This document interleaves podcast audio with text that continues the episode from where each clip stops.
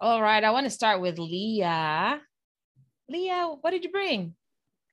Whoa, I got a yummy pie cookie.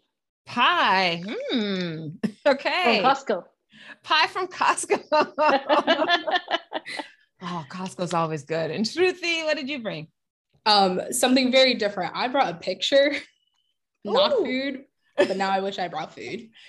Well, I think I think Lia should send us food. yeah, I agree. I agree. You know, I'll give you my address. Just ship me some pie, cakes. Go to Costco run.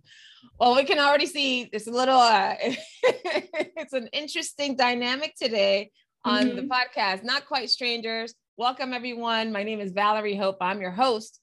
And this per- the purpose of this podcast is to help bring two people together who do not know each other and by having a conversation, inspire curiosity, build connection, and also disrupt the status quo.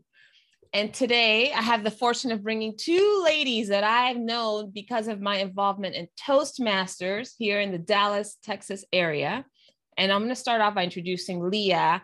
Lia, you and I have known each other almost a year, I believe, more or less. About a little bit longer because your oh. involvement uh, in the area and also direct into our club. Yes. So a little over a year. And I remember you and I having several conversations. We only met in person one time. we, right, right. We it's met up for, yes, or for a little uh, smoothie or coffee or something a few months ago, a couple months ago. So, and you told me some things that you were shifting about your your speaking the the the focus that you wanted to have in your speaking now being humor and mm-hmm. you're doing comedy shows and when you shared all of that i was like oh my goodness lia we got you got to be on my podcast because you had some very interesting takes about what you're doing and why and then i thought hmm who might Lia meet that could have an interesting conversation about humor and comedy? And immediately I was like, ding, ding, ding, ding, Shruthi Garimalla, because Shruthi, you also were in one of the Toastmasters clubs that I supported last year as yep. an area director. And you have a background in stand-up comedy. Ooh. I like that you said background in stand-up comedy. That makes me seem so professional. because you are. You. I'll take it. Um, um, yeah. It's fantastic because I don't think I know someone personally. I did actually date a guy that was a stand-up comedian for a little while. It was not Trevor Noah. Like, but I didn't get to know that much about it. But I was like, "Ooh, Shruthi might be a great conversation to have uh, might be a great place a place to start and have a conversation with Lia about humor because Shruthi, I know with you and your background in computer science, you're a student in college and you're working on your career, and I'm like, oh, it's got to be really fascinating to think about where does comedy and humor fit for you and how did you get there. Yeah. And this was a dream matchup for me. So thank you both for saying yes. Of course, I'm super excited to be here.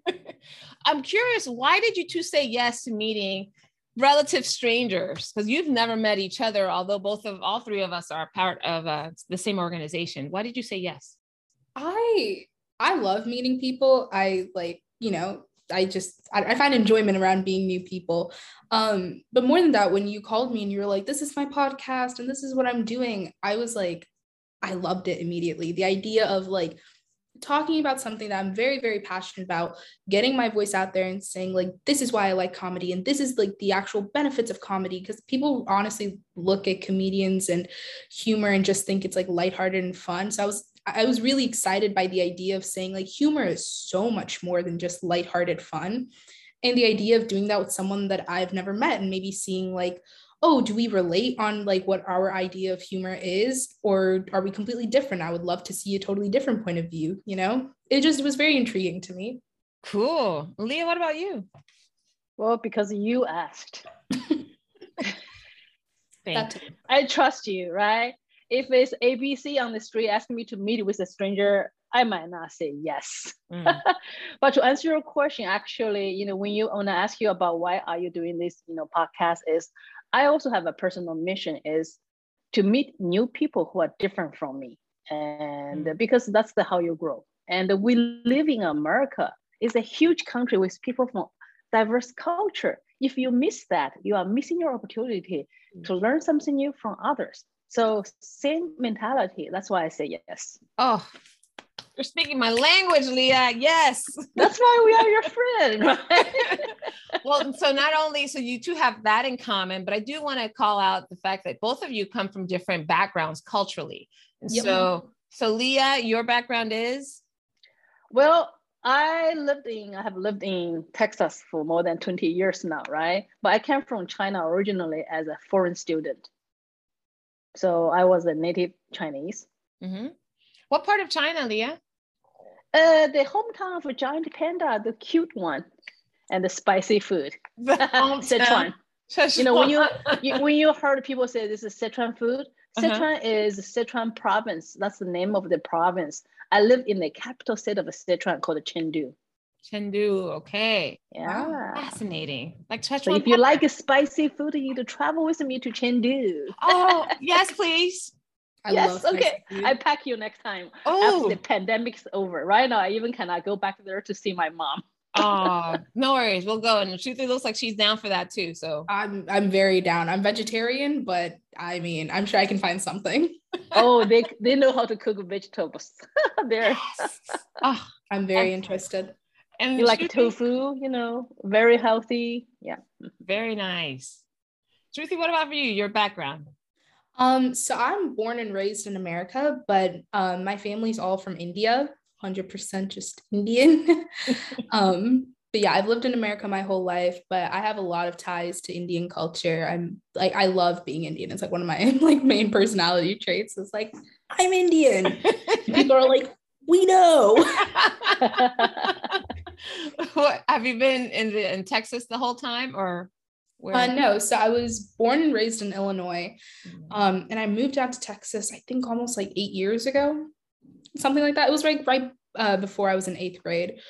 So I've been here for a while, okay. and I've definitely, you know, like I call Texas home. If someone asks me, like, you know, oh, where do you live? Like, I'm a Texan. I say y'all. You know, I've been to Buc-ee's.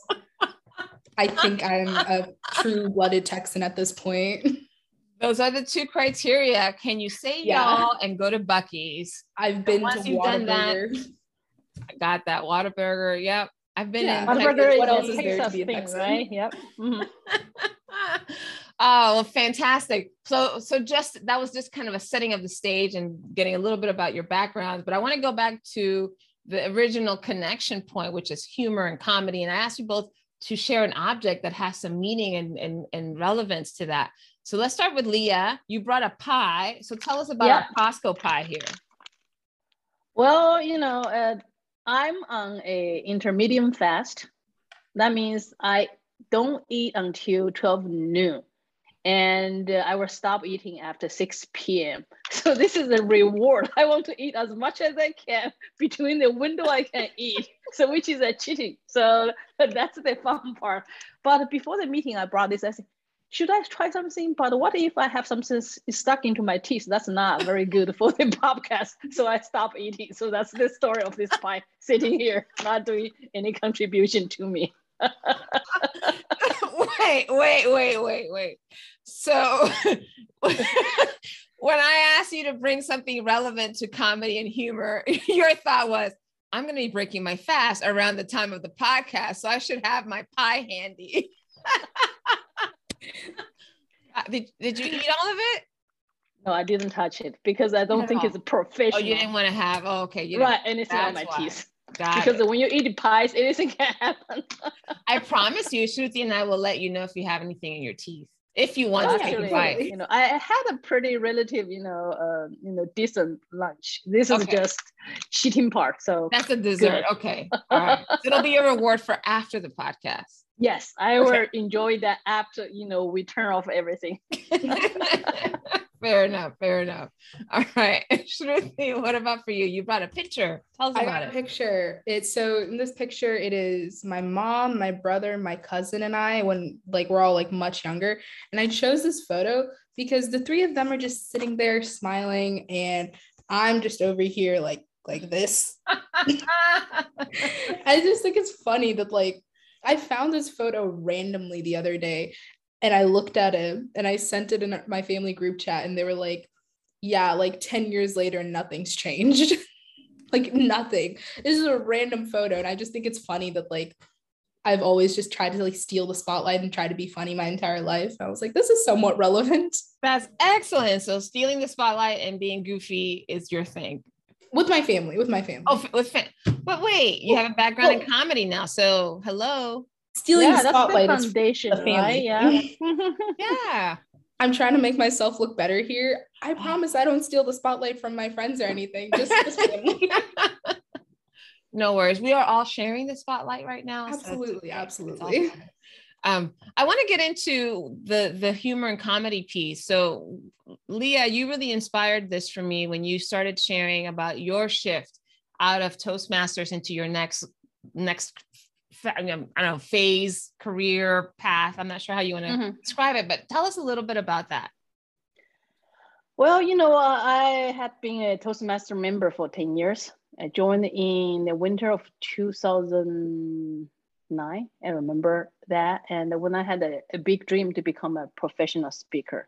So I was very thankful for my experience at Toastmaster where helped me to build my confidence as a speaker. As you know, how I view Toaster Master, I think is a university. You know, no matter how good the university is, you need to graduate and to test your skills in the real world. And for me, as a speaker, the biggest challenge for me is to find my niche. When people ask me, what do you speak about? You know, Valerie, your topic is leadership, right? Mm. My topic is uh, I position myself as an expert you know, on diversity and the communication. But I found out that is from the client's perspective, they say, if I need a speaker to talk about communication, they say, hey, what can you teach us? I say, I help people, global leaders, to improve their communication skills. Then the question come back to me is, why should we hire you? We can hire a native speaker, a blonde, perfect white lady, or a professor from SMU. Hmm. So I need to have something unique about myself to separate myself from other speakers. This is true in the marketplace, right? So I was looking for the niche. And uh, when one of the potential clients challenging me, say, hey, why should I hire you? And we have a trainer in-house. They can train perfectly, uh, you know, our uh, staff. I was thinking, am I a trainer? I'm not. Who am I? I said, I'm a performing artist. Mm. And as an artist, what's unique about you? Like a singer, right? Then I, you know, tracing back to my experience in my in the deep valley of my career. Uh, I worked as a banker for a huge financial institution for five years, and that career was uh, not going anywhere. You know, bankers do not make much money, and in the bank with the very structured, you know, uh, you know, uh, categories, it's pretty hard to get a, a, you know, promotion to the headquarter for, you know, marketing role because I have a background in marketing, but they just don't give the opportunity. And I'm not a perfect banker. As a banker, to be successful, you have to be hungry and aggressive. Hey, Valerie, where's your money? How can I bring your money to our bank for investment? I'm not. I'm a talker. I enjoy talking with my customers. And it was my customers and my coworkers, even my you know bank branch manager told me, say, hey, Lia, you are funny. I said, am I funny? I didn't know that. even I compete at Toastmasters for humor speech contests, I never really win beyond an area because Toastmaster have a certain expectation, a structure or judgment, right? And uh, the way Toastmaster teach us to, you know, write humor speech is also limited the way I express myself. Hmm. So in June this year, very recently, and I feel like I'm no longer learning anything new. Nothing complain about Toastmaster. But if you are not learning anything new as a student, no matter how great the university is, Harvard, Stanford, it's time for you to leave. So I left. And after I left, I was lost. I say, I have reached the break ball in my you know world. What should I do next? I say, okay, maybe I just randomly do some search to learn something about comedy. Because I did comedy before the pandemic. had a very successful, you know, uh, you know, show, solo show by myself, 30 minutes with a group of white ladies. That was not my typical, you know, uh, you know, audience. I thought that was the, I know I belong to people.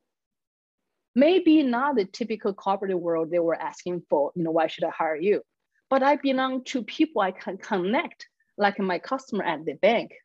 So with that motivation, I started doing a little bit research online. I randomly found a guy's teaching course about how to write comedy. But the so-called write is totally different write. While we learn about write, and they say, as a comedian, you don't write your comedy materials, you speak. And I learned a great deal from his short courses. Uh, I'm a pretty cheap person. I normally don't pay money to buy online courses.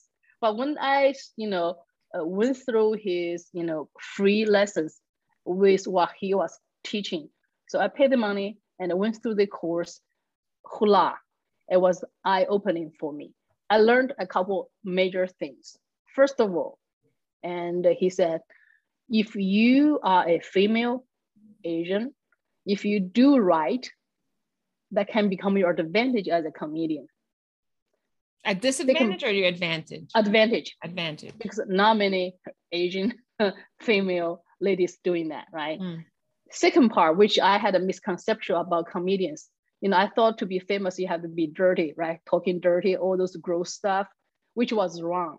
You can be a clean comedian and still have fun and still make a career. Actually, you will be more attractive if you are a clean comedian. I said, okay, that fits my value because I don't want to become dirty in order to become famous. That's not who I am. And the last part is I share with him my review and the video I record with the comedy show I did with those white ladies, about 50 of them. He sent back to me, he said, Lia, you have a natural talent. You just need a stage time to polish yourself. Mm. So that gave me the confidence to really dive into the comedy of art. And the show, you know, I shared with you yesterday was my first public show after the combat, uh, you know, pandemic. That was your I first was public show? Yeah. Oh, I never done that before. Wow. Shruthi, did you go? I, I was not able to go, oh. but was it, I, I mean, I hope clearly it sounds like everything went great. Yeah. Well, and uh, I just uh, finishing the story till now, and I share with you about the show more. And it was a kind of test for myself mm. to get myself out there, is to see something, you know, do something that was impossible, and uh, I can relax today now. I was stressed out, not because of my performance, and I also have like three other comedians we do the show together. I know we can take care of the guests. The biggest concern came from the theater. You have to sell your tickets, right? Mm. You'd it would be very very bummer if you have an empty theater for your comedy show. Yeah. And the second part, the challenge came from, I got a lot of my Asian community to support me. A lot of Chinese friends came to my show, which was great but you know what? That was the first time I ever invited my own people to my show. Why? Hmm. Because in the science of laughing, there are several type of people you should try to avoid. One is all male audience, because males don't laugh unless they are with their ladies. That's one. Second part is try to avoid people who are very good with logistic thinking and analytic skills all my friends belong, most of them, IT, engineer, accounting. so I wasn't sure we can make them laugh, uh. but they were great last night. So I think it was a great challenging for me. I'm, I'm glad I did it.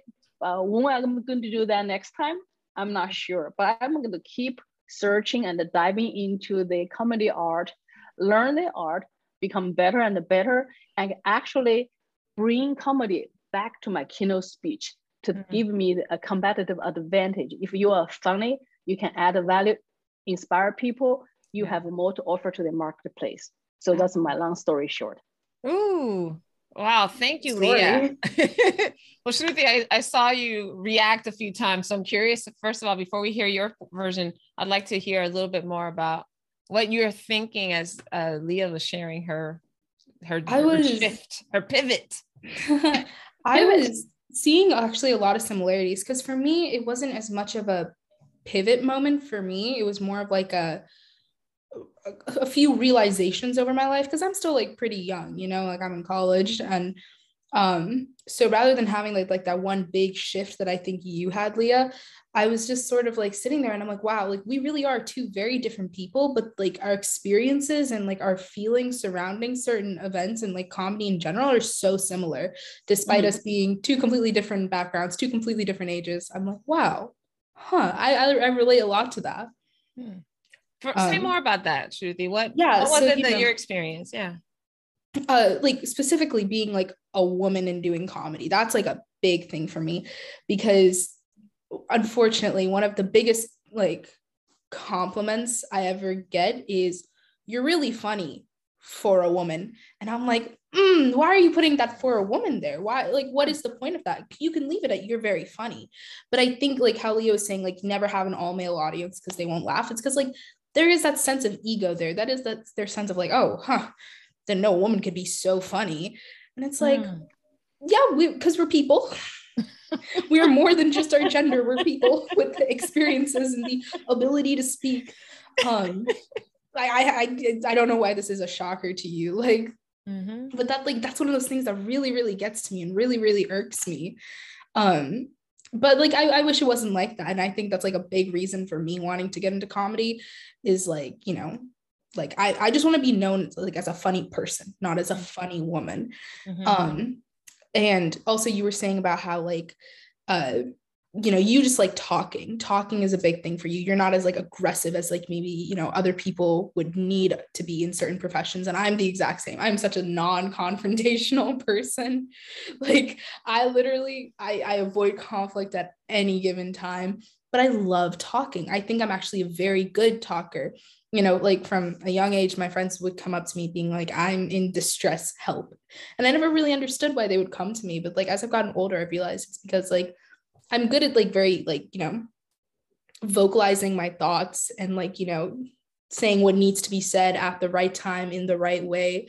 And I think that's why comedy has been like I don't want to say easy, but it's come a little bit more naturally to me because I think I'm able to like shift my you know focus from okay i need to be stern and strict at this moment to i can have a little bit more fun with what i'm saying or okay we need to dial it back down very quickly um so yeah, I, I relate to you on that was another thing I related to. I was like, yeah, I, I can't be aggressive with someone. I cannot. I should not get into a profession where I have to be aggressive with people because it's not gonna end well for me. Um, but yeah, and uh, so for me, like I I don't think I can say a true moment where I like started doing comedy, like where I started becoming a comedian.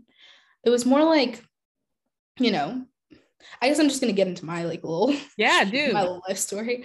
Um, but so they say that comedy like comes from a dark place, right? Mm. Um, and like I was a very overweight kid. I was bullied a lot growing up, and it really sucked. And you know, I definitely got into a dark place. But I remember as a kid thinking to myself, like, hmm, if people are gonna call me funny looking, I'm at least gonna be funny. And I said that, and people laughed. And, but and I was like, are they laughing at me? And someone was like, no, no, no, we're laughing with you, Shruthi. That was a really funny thing to say.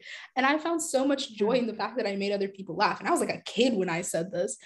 And I realized just like over time, I was like, making other people laugh makes me feel better. Mm. You know, mm. like I really enjoy that. And then when I was in high school, um, in theater class, we had to write a monologue for like an assignment. I went up to my teacher and I was like, can I just try doing this like almost like a stand-up style? And she was like, that's that's gonna be difficult, Shruthi. I don't know if you're gonna be able to do this, but if uh, it's your grade, I'm still gonna grade you on the same rubric. And I was like, okay. So I did. And I ended up getting a hundred on that. And she came up to me and she was like, Wow, I am astonished. Absolutely like truly astonished that you did that. And she was like, You have a real talent for comedy, Shruthi. Mm. You know, she's like, Comedy is not easy. Comedy is not the type of thing that you can just do like you have a knack for it, do it. Like also in high school, I was in speech and debate, and my event was humorous interpretation, which is like I basically was like, you have 10 minutes to do a comedic play on your own. You have to do all the characters, different voices, no props. I ended up going to nationals for that. Yeah. So I've always just had this little knack for comedy. And I've always like, I find joy in making other people laugh. So it, it sort of like worked together very well. Like, yeah, it comes from a dark place. It comes from me being bullied for like pretty much my entire life but I found a way to spin it into something much more positive. I found a way to use it to help other people and help myself.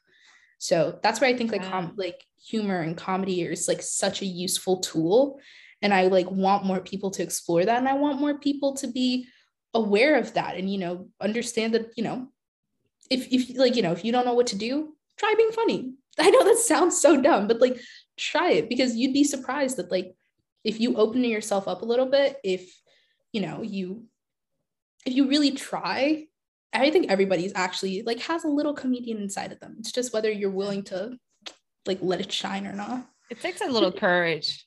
It does. It takes a lot of courage. It takes a lot of courage. You but, know, uh, she was. You said something that the final sentence was so true. Everyone have a little comedian mm-hmm. inside. Mm-hmm it's up to you how much you want to let that thing come out. Yeah. You don't have to become a professional comedian, which is a yeah. very challenging, tough career to make a living. Okay. Mm. And, but if you have the courage to share that with other people, the funny side of you brings humor and the positivity to life, you can make yourself more likable. I mean, mm-hmm. if you're a leader in, in a workplace, and you probably will be a better leader. You know, humor is one of the top an attribute for a leader, you know, beyond hardworking. And mm-hmm. so that's very, very true. It's just how can we tell people, hey, be funnier? I said, no, I'm not funny. Everyone's always that's like, hard. yeah, like I wish I could be funny, Shruthi. I just can't do it. And I'm like, but you can, you can. The but I think, you know sweetie, it's kind of like with thing, love mm-hmm. and expression, because I think what yeah. you guys are pointing to is that humor is a is a level of self-expression and ease in one's self-expression. Oh, we yeah. all have a little comedian, but we all tend to have our own defense mechanisms to to hide or protect certain aspects of who we are yeah. how we are. Some people use humor as a weapon or use use women uh, use humor as a defense mechanism, right? Oh, when they have you know they want to cut through. I remember the a few weeks ago my brothers and i have three brothers i'm the only girl we had a little zoom gathering with our dad. Our dad used to be super strict when we were growing up and kind of angry with us so sometimes he'd yell and raise his voice and all of us were super intimidated growing up. But over time you know all of us now are in our 40s and we were just kind of like well you know how dad was but what was so funny is because now my dad has warmed up considerably, we were having this really fun conversation about you remember when you told us XYZ and there was something that like freaked us out because you, yeah. you know, mm-hmm. your voice or your facial expression. And we laughed so hard throughout that conversation. What was funny is to realize that all of us use humor as a means to release tension because mm-hmm. when we mm-hmm. were young especially we felt like oh my gosh there's so much tension in the house and my dad was upset about something or if somebody got in trouble about something mm-hmm. that was our way to a like look out for each other to lighten things up um, and then the other piece was also to just stay sane. Just like to stay it was like a wellness thing a well-being issue. So for us being funny or being humorous came very naturally. I'm actually taking a course on humor. You guys will be proud of me. This whole week i've been studying for this podcast you know? I feel like i've been cramming. There's um, a book called humor seriously. So i think that back to what you were saying lia this mm-hmm. is about how to teach leaders how to incorporate humor. Just really just lightening up. It's not about being mm-hmm. funny on purpose but not mm-hmm. taking mm-hmm. ourselves so seriously, not taking the things and the stresses of life so seriously, is finding a lightness. And um, I had to do an assessment as part of this course. So I had to send mm-hmm. out to my friends and close friends, I only send it to a handful of people, an assessment on my humor. And so I sent it to different people. And what I got back essentially was that people did think I'm funny, but they found that the kind of humor that I use tends to be more in observational humor, situational humor is not like mm-hmm. is not like quips and jokes and one-liners and is not necessarily to hurt or to criticize or I'm not a very sarcastic humorist, right? Mm-hmm. I try to make fun of the things that are happening in the moment. But it was really fascinating to hear other people describe what I did in being funny because I'm like, hmm, I don't think I've ever analyzed that.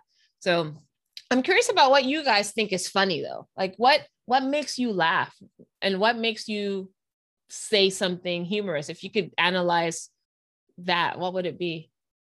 Well, I think comedy is pure not purely, but I think a major factor of comedy is timing. You know, like you got to get that timing right, otherwise your jokes won't land. So, like, I don't have a specific thing that makes me laugh. Like, I don't have like, oh, this is like a really funny thing to me. It'll be like really anything. Anything can make me laugh. Like, as long as it's delivered properly you know like i think my you, you were saying like your dad uh, growing up was like very strict my mom she's like a very like you know honest person a little brutally honest sometimes i just i don't really remember her being funny growing up like off late she'll just say something at the perfect time and i will like break down like cry laughing and i'm like when did mom get funny when did this mm-hmm. happen? And both me and my brother are like, what's going on here? And she was like, I don't know, you know, Shruthi's funny. I've been watching her for some time. I'm trying to pick up on what she does. Wow. And I'm like, timing. Timing is it. Like if you can deliver something properly, I will laugh. I'm very easy to make laugh. Mm, that's interesting. I think it's so did your mom change her delivery or did you yeah. and your brother start listening to her differently? No, she changed her delivery. She, she was literally it. like, yeah, like I, I, kind of like have been picking up on what Shruthi's been doing recently. Okay. And, like, trying to become a little funnier. She's like, you guys think I'm just so strict and so mean. And I'm like, because you are, but you're also funny, apparently. Ah. Lia, what about for you? What what makes you laugh or what brings out your funny? Um, I think that came from your life. Okay. And uh, funny can be in written, in written verbs, but a lot of the time can be how you express yourself, just like you know Shruth was talking about. Can be non-verb and the verb. You know, silence, your facial expression, and uh, your gestures that can make you you know funny. And the funny part is what's funny to American may not be funny to Chinese. See, um, I didn't grow up in this country when I was first doing comedy, my biggest fear was, you know, something, you know, I think funny. I don't know about those white lady, what's their reaction will be, right? Those poor so white I, ladies. yeah. you and all the white ladies. I, I, purposely met a lot of non-Chinese friends. a lot of them are white ladies. But, you gotta get I some other out, people of color in there too. Maybe that'll expand. I know. the the secret is as a human being, we share more in common than our differences. Cheers. If yeah. you talk about your structure, I mean, no, your your your you know your struggles, your mistakes, your embarrassing moment, or parenting, you know, mm-hmm. challenges. Everyone can relate to that. Let me give you one simple example. That's just happen on a daily basis. And one of my experience was I was walking my dog in the morning and I bumped into a young dad. He was walking his dog, and, and while he was pulling, uh, pushing a stroller with two young babies there, you know, they were only six months old. Uh, in one boy, one girl. They were so cute and adorable. So suddenly at that moment, I had a thought. I said, I want to offer that young dad free babysitting so I can smell their babies. you know, you might think I'm creepy, right? But I said, you don't understand. I my daughter used to be cute and adorable. now I have to ask for her permission before I kiss and hug her. Mm. She's a teenager. Mm-hmm. So the final one is the punchline. So the funny part is all your expression, how you think, you see something, your personal reflection, and how you express that. That's the combination of comedy. So it's there's no one word say what's mm. funny, what's not. You just express what you think is interesting, what amazing you, then the mm-hmm. audience respond to your expression and uh, kill or not kill, you cannot control. Yeah. You might impress one group. Tomorrow, when you try to entertain a group of men, they might not laughing at all. Mm. You just mm. have to keep trying. That is, That's my experience. that is probably the most difficult part about comedy is like you have to come to the uh, acceptance that not everyone's going to find you funny not every right. joke you make is going to land every mm-hmm. time mm-hmm. because right. i've like made jokes before that are like so funny. I think I'm like the funniest person in the world. My friends are laughing their butts off. Like it's a great, mm-hmm. it's a good time. And then mm-hmm. I'll make that same joke at another place. Everyone's laughing. It's a good time. I'll make the same joke. Everything's the exact same to a whole new audience. And people are like, oh, that's not really funny, Shruthi. And I'm like, what? It was funny to everybody else. It was funny to me. What do you mean it's not funny to you? And that's like the brutal part is like when you think that you're like oh everyone's gonna love this everyone's gonna love this and then some people just don't like it it's not their humor it's not for them um and that was like a big part of me like when i started to get into like actually writing some bits you know and like getting mm-hmm. my like uh, material put together was you know i was like like a lot of mine like material comes from being like a south asian woman growing up in america because i think mm-hmm. there's a lot to be said there it's like it's a weirdly relatable experience for a lot of people. but right. you know, I'm like, so I wrote like the first part and I was basically just talking about like how like this is what I am. I'm like South Asian. And people like, you know, my like non-South Asian friends were like, I mean, I don't get it. like, like I guess it works for you. And I was like, okay, okay, this is very much a niche and I need to like broaden it a little bit. So I started making fun of everybody else and they were like, like, like my South Asian friends were like, yeah, Shruthi, like that doesn't really apply though. Like we don't really care for that. And I was like, how do I appease everyone? How do I like how do I please everyone? I can't just make fun of being South Asian. I can't just not make fun of being South Asian. I don't know what to do here. And I realized I'm not gonna please everyone. Mm-hmm. So I just mm-hmm. wrote what I thought was funny. And then it's turned out a lot of people didn't matter their ethnic background. Were like, yeah, that's funny. Like surprisingly relatable. If you just look past it being about me, the content was actually pretty like universally experienced. So when you stop caring about everyone liking about your jokes, you it's I magic. think it takes your humor up a level. You know, you guys both said something that reflects exactly what I experienced when I went to see Trevor Noah and Hasan Minhaj. Uh, one, Lia, Trevor said exactly the same thing you said. So I wonder if like maybe you guys are friends because one of the things he said is we have a lot more in common than we often think we do. But he said most people don't connect because we, we you know, when we start a conversation, you don't make friends because you all of a sudden decide you're going to share what are your political views and what are my pol- political views? Or how do you think you know what do you think about the vaccine? Or you know things like that. Those are not the topics that you want to start off in building relationship. But if you really think about the human experience like you said we all mm-hmm. cry. If you know we've all had parents we've all had a childhood. Like if you think about all the human experiences that's what draws people together. So that was the first thing. And the second thing that came to mind was that both of them, both of those comedians, I went live. Um, they're both my celebrity crushes. so I had to go. There was no way that I couldn't. And it was back to back. One night, Trevor, one night, um, uh, well, I went to see their show. I didn't like see them, but I went to see their show back to back. And what was fascinating is the crowd was absolutely mixed. There were a lot of people from everywhere. Trevor Noah's crowd, for example, there were there were Americans, there were Africans, there were Asians, there were Latinos, you name it. I mean, as, as far as you could see, and I, some of the languages I heard, amazing. Middle Eastern, it was fantastic. With Hasan's crowd, I would say perhaps the majority was South was was Indian or or South Asian. Um, and I think, you know, there was also Middle Eastern in there, he's Muslim. But what was so fascinating with their styles of humor I laughed my head off with Trevor Noah. I mean, I walked away with a humor hangover because I was just like, my head hurt, my cheeks were burning. But laughing too hard, right? I was laughing almost the entire show. He was hilarious.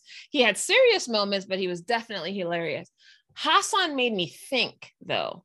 Hasan's humor, he was like a professor. He's like that professor whose classes sell out because he's very edgy he is com- he has a lot of conviction in his opinions. He pushes the envelope but not in ways that are inappropriate or gross or offensive. I mean he had some blue moments right? Some some kind of sexual sexual humor and innuendo. But for the most part um, he took us to the edge a lot on his opinions, but then he was surprisingly intimate. He shared a lot about his feelings being a father, about trying to get pregnant with his wife, like all of this stuff, very intimate moments.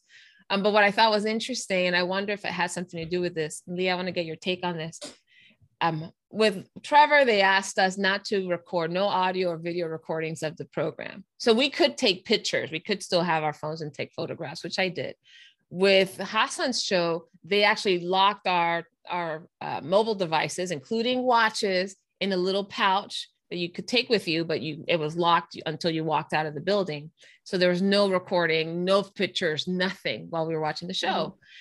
And he did make a comment during the show about like trusting the audience. He goes, I know we have your phones, but we locked your phones, but we trust you.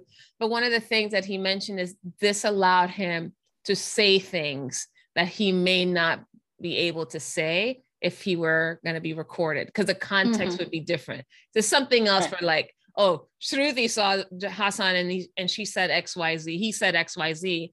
It wouldn't have the same meaning or the same impact as you showing a recording of him saying XYZ and then people making a big story about it without the context.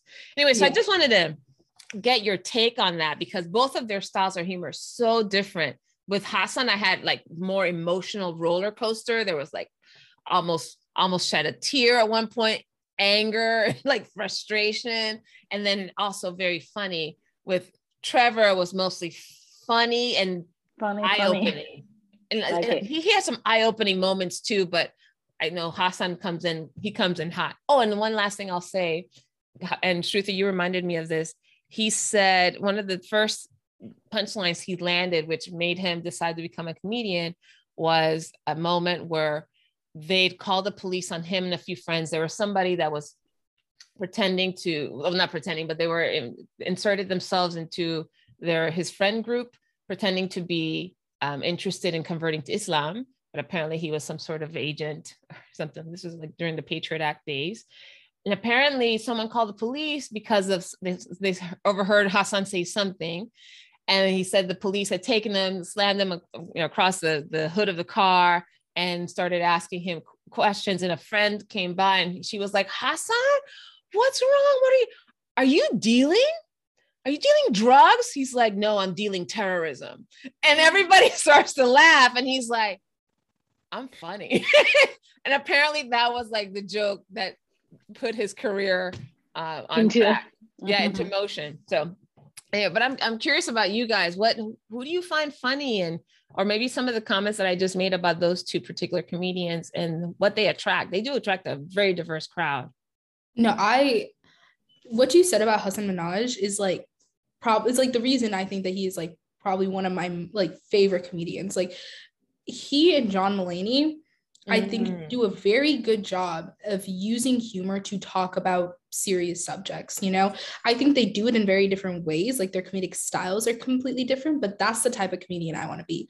Mm-hmm. You know, like talking about very real issues and, you know, uh, just things that are happening in the world, things that have happened in their life. You know, like John Mulaney has like, you know, on multiple occasions talked about his struggles with, yeah. you know, drug addiction and things like that in a very funny way. Like, I think you have done your job, at least for me personally. Like, I think that you've done your job well as a comedian. If when your audience leaves, they leave with, wait a second, huh? Which is like clearly what you had. You clearly said, like, it got me thinking. Yeah. Like, in the moment, you can have a good time, you can just laugh, it can be easy, it can be fun. But as long as you're like thinking about the messages after the fact, that in my mind is what makes it it was what you know you know separates a funny person from a comedian because mm. comedian like Hasan Minhaj has clearly put a lot of thought and effort and time into his jokes he knows the subject matter he wants to get across he knows what he wants to talk about and i know like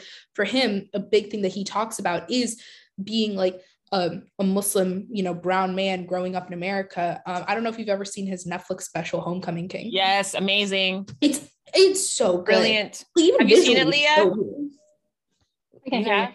You have? Oh no, I haven't seen that yet. No. Mm. Oh well, you should check it out. It is so good, so good. But like, I have seen it over and over again because what he talks about in his in that like Homecoming King is like it's like it's experiences I can relate to. It's things I will never be able to relate to. It's things that, you know, were maybe really only issues or like as prevalent of issues back when, you know, Islamophobia was probably at its peak. But it's all so intense. Like if he were to just speak on that like very bluntly, I think I would just freak out. I'd be like, "Oh my god, this is terrible. This is horrible. I'm so sorry for you." But you watch that and you laugh and you get something out of it. You know, you really start to think and that's just what I like applaud Hasan Minhaj for doing and that's the type of comedian I want to be because that's not easy. Oof. It is not easy to really resonate with your audience in a way and get them to start thinking about very important topics and world issues in a funny way. Mm. Like he he's brilliant and like definitely like my comedic idol would probably be Hasan Minhaj. Hasan. Yay for Hasan. Lia, about you? I have a different perspective uh, about what kind of comedian, you know, mm-hmm. I like or I, I want to be. One of the takeaway for my, you know, recent discovery about the comedy art is to be a successful comedian, the most important part is be yourself. Mm-hmm. I don't worship any comedian, even they are very successful and famous.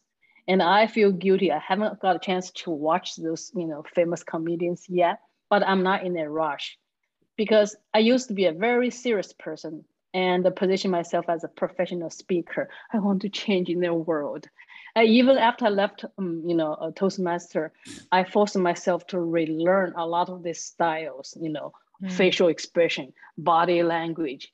You are not natural because real people don't talk like that, right?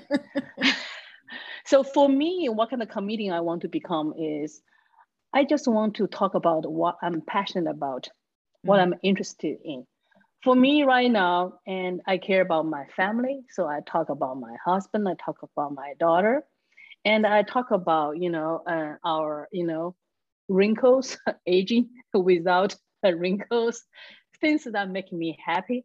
I just want to relax and slow down and talk about what's matter in my heart.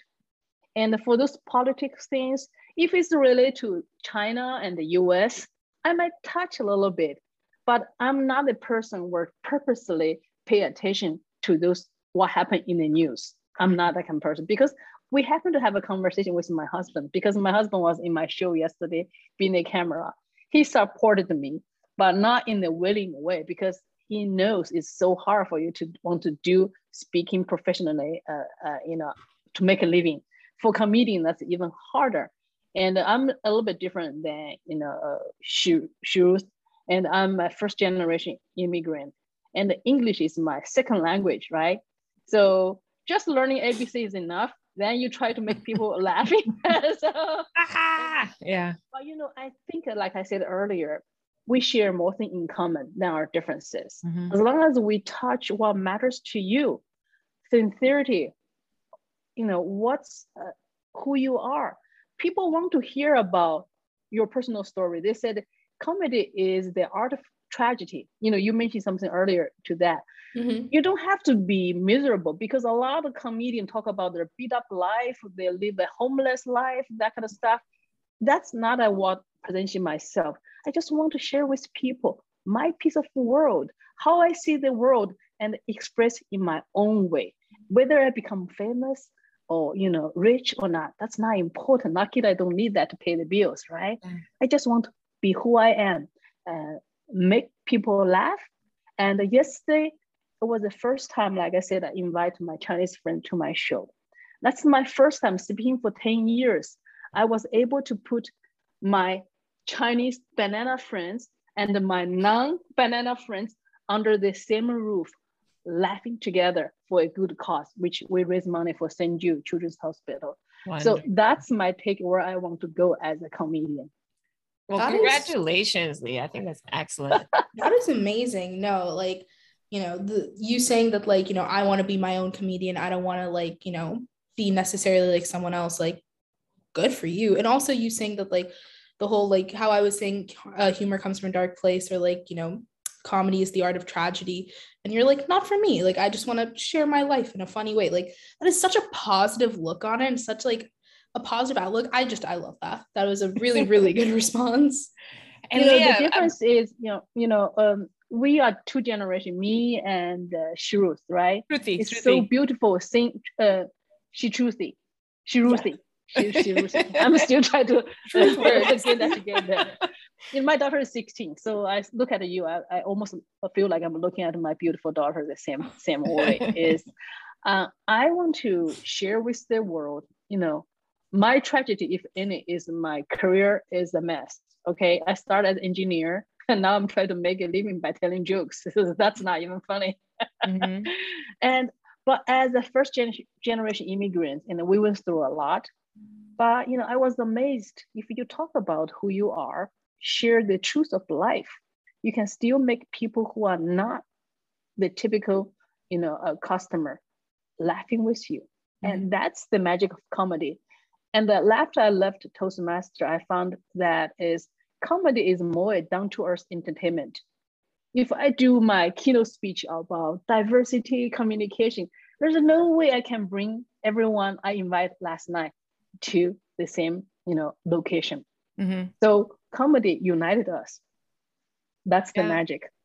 Oh yeah. Lia, Lia, you might need to explain the term banana for any listeners or viewers who are like, did you just call her friends banana? I was going to say something, but oh, I was good. like, I'm just gonna let it slide. Yeah, no, uh, no, did we you watch talk the about movie, that. Um, Crazy Rich Asian? I didn't. Okay, bits and pieces. That was the movie very popular back in 2018. It was about yeah. um, Rachel, uh, uh, uh, American Chinese raised by a single mother, a Chinese, and uh, and her her love story with her boyfriend Nick. Nick came from a crazy rich family in Singapore. So Nick's mother rejects Rachel because you know she was not rich and uh, her mother was single. You know all those you know uh, BS. So uh, Rachel's mother, a single mother, told Rachel, "You are not a typical Chinese. You are banana, yellow on the outside, white on the inside." we there's like a word for that for like you know brown people who are like that it's coconuts like brown on the outside yeah, white yeah, on similar. the inside yeah, yeah yeah when you're black we call that oreo mm. okay so apparently you know fruits different and... foods for different cultures yeah fruits and foods yeah yeah fascinating so, all right so banana coconut and and, and oreo cookies um, so like in my daughter's generation, she's a typical banana. You know, I'm a first generation. I'm probably yellow on the outside, yellow on the inside, right? But she's pretty much yellow on the outside, white inside. How mm. she feels about herself. You know? What was the last time the two of you laughed so hard you cried?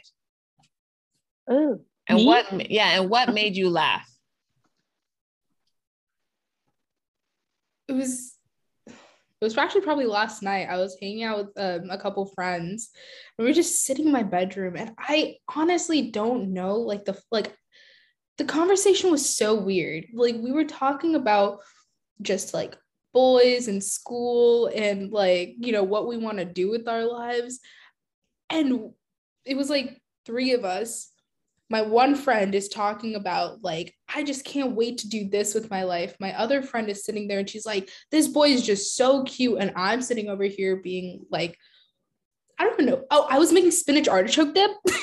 So i'm over here talking. Yeah no we're just making i was just making dip. And i'm like sitting there and i'm talking about this dip. None of us like no one's listening to us. Nobody nothing's happening. It's just life boys and dip. And i pause. And i'm like are you guys listening to me? they're like, yes. And I'm like, okay, because I'm listening to you. None of us are on the same conversation. the timer goes off. I'm like, I'm gonna go make this dip. And I like bring the dip back. And then we're like, it is like two in the morning, Shruthi. We are having, it's like so late at night. We're having like just the worst conversation. Like no one is talking about the same thing. And We're just like eating spinach artichoke dip. like that whole thing was so funny to us. I, things like I, that.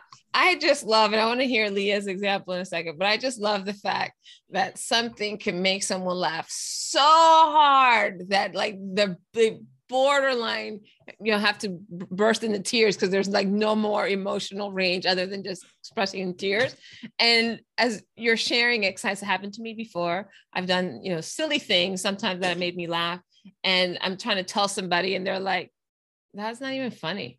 Yeah, no, I'm right you have like, to be there. This, they're gonna be like, that was not a funny story. Should be like, what's happening? And I'm like, I can't even explain no, this. Like, you don't have to explain asked, it. I gave you the honest answer. It was last night. I get it. I was eating dip and laughing my like head off. Like it was so funny. Like you had to, it. you literally, you had to have been there. And I'm like trying to think like, how can I explain this? But I can't explain this without talking about my friend's like life and like the context was funny. I promise you, it was really funny. I'm no, I believe you. I do. Like everybody else, I tried telling my mom some of the some of the jokes that Trevor said that that just made me laugh. Like how, like I was sweating by the time I was done with this bit, and I was like, "Oh my god, my eyes, oh my!" And she's like, "Oh," I'm like, "Oh." Anyway, you had to be there, I guess. Lia, Lia, what about for you? When was the last time you you laughed so hard you cried? Or close? I don't remember I had that experience recently. And uh, it's funny, uh, when you focus on develop your own comedy bits, you start to look at life in a in a different uh, with a different attitude. Mm. And uh, I think right now is when I see something happen in front of me, I just record them in my iPhone. Mm-hmm. And when I then when I'm done, when I have time, I sit down, I go back to polish that and uh, one small experience was uh, right now I'm doing a one minute story and I try to develop a punchline you know, by the end of the one minute. And one of the example was, and uh, my husband and I, we went to uh, Lake Lavon with a friend, George, and uh, his daughter, Mia. And so when we got there, it was during the summer. And I put uh, the mesh cover to protect the food from flies and of course remind everyone to put mosquito repellent on, right?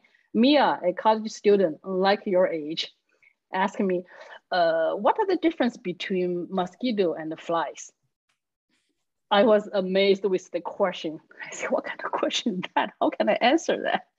So I thought it, I said, okay, Mia, sweetheart, um, flies, okay, mosquito bite you flies kiss you. that's a good that's a good answer. A really good answer. Yeah. So I think I'm in a very subtle way collect the information and uh, kind of put them into my treasure hunt box. Mm-hmm. And I don't necessarily laugh at my punchline, but when you deliver your punchline, the same thing, you don't laugh on your punchline mm-hmm. and you want the audience to laugh for you. So to answer your question, I don't remember I really laughing very hard or to the tears. Maybe when I watch a movie. mm-hmm. Yeah. So that's so I think, I think the perfect I, answer. Mm-hmm. That's no, I think it. Those are all fine. Again, humor is so subjective and yeah. sometimes things hit us one way because we were in a certain kind of mood. I don't know. Maybe I would have thought Hasan was much funnier than I really thought in many ways that Trevor was, but I laughed so hard at Trevor that I was just like exhausted from laughing. right? Maybe I don't know. Maybe I was in more serious mood or whatever. But I think humor think is so me, subjective. I think for me to get to the point where I'm like crying from laughing is like it, it's like everyone has to be in that same energy. I think like last night, that's why it was so funny because I wasn't the only one that was cry laughing. My friends were also cry laughing. So like even though the story itself like isn't that funny, mm-hmm. like even thinking about it, the reason I started laughing again was because I was like there and I like I'm like reimagining what happened last night, and it's just really funny to me.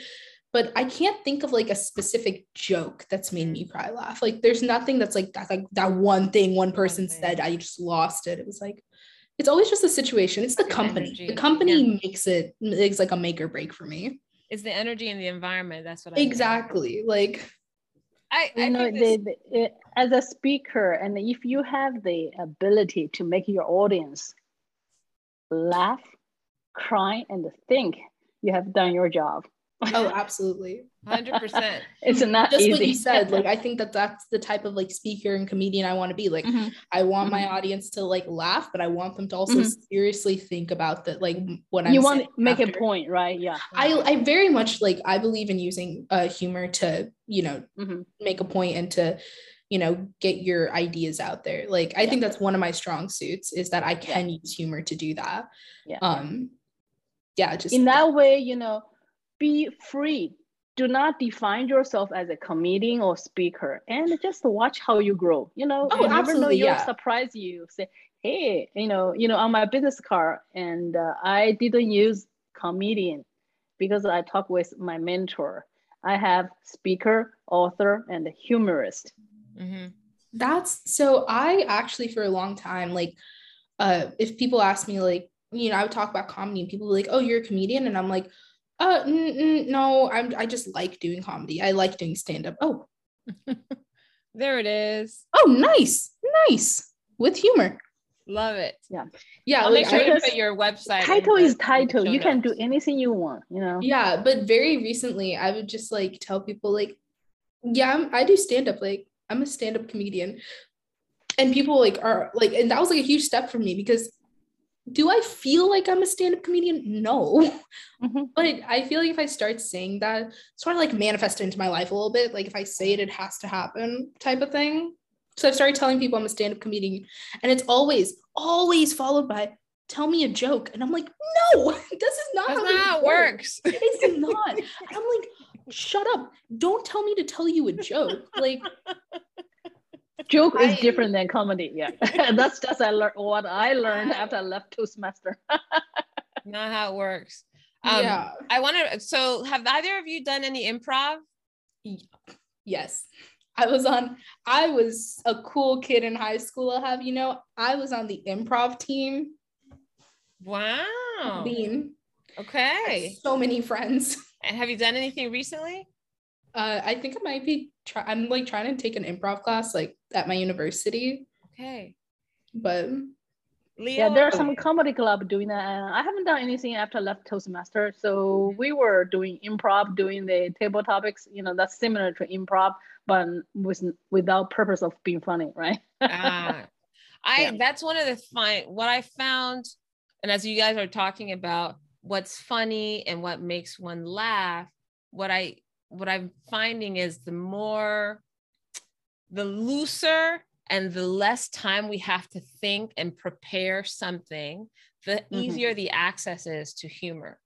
Right. Yeah. Because sometimes when we're analyzing and we want to say things in the right way, or we have a plan of how we want to go about whatever, we sometimes miss the openings. And the improv classes that I've taken are all, I remember this as particular exercise. My brothers and I went, my brother and sister in law and I went to an improv class recently.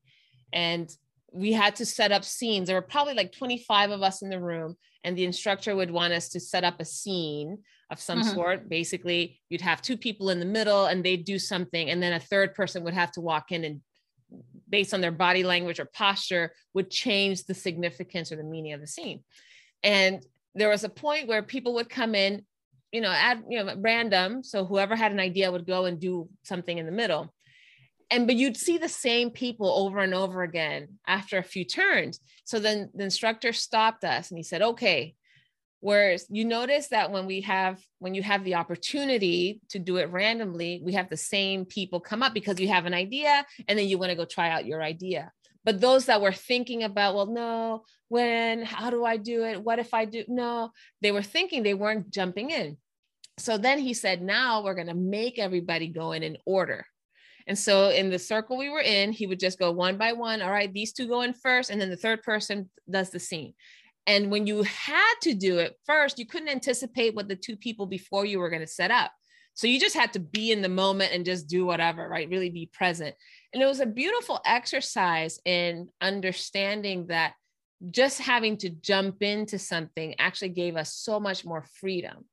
Whereas when we Mhm. had to think and plan and we had time to to calculate sometimes we we'd hold ourselves back or we miss the window and miss the opportunity so that was a huge lesson and I, I highly recommend anyone that's interested in just freeing up themselves even more an improvisational class is like the difference.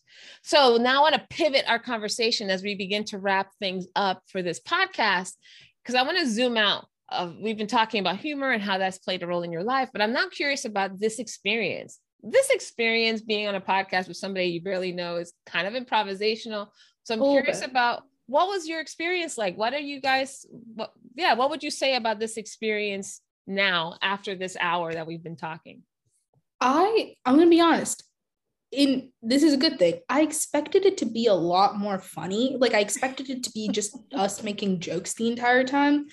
Um, but I'm like actually very pleased with like the conversation we had and like, you know, really seeing the similarities between me and Lia and also seeing, you know, the, the differences between us as people and but still again having that core like, you know, uh, what's it called? That bridge between us that's like humor and comedy and all, you know. I, I had a great time. Cool. Lia? Well, you know, I'm pretty impressed how professional you are running this podcast, right? The way you have us signed up and, uh, you know, have us ready and arrange this, you know, uh, oh, the yeah. date and the time, you know, from a month ago. So to me, it's pretty formal. oh, yeah.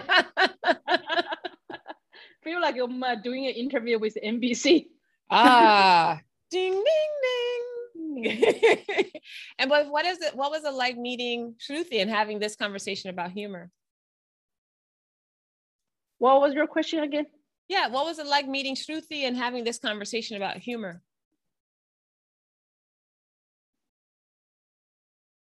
Can you hear me?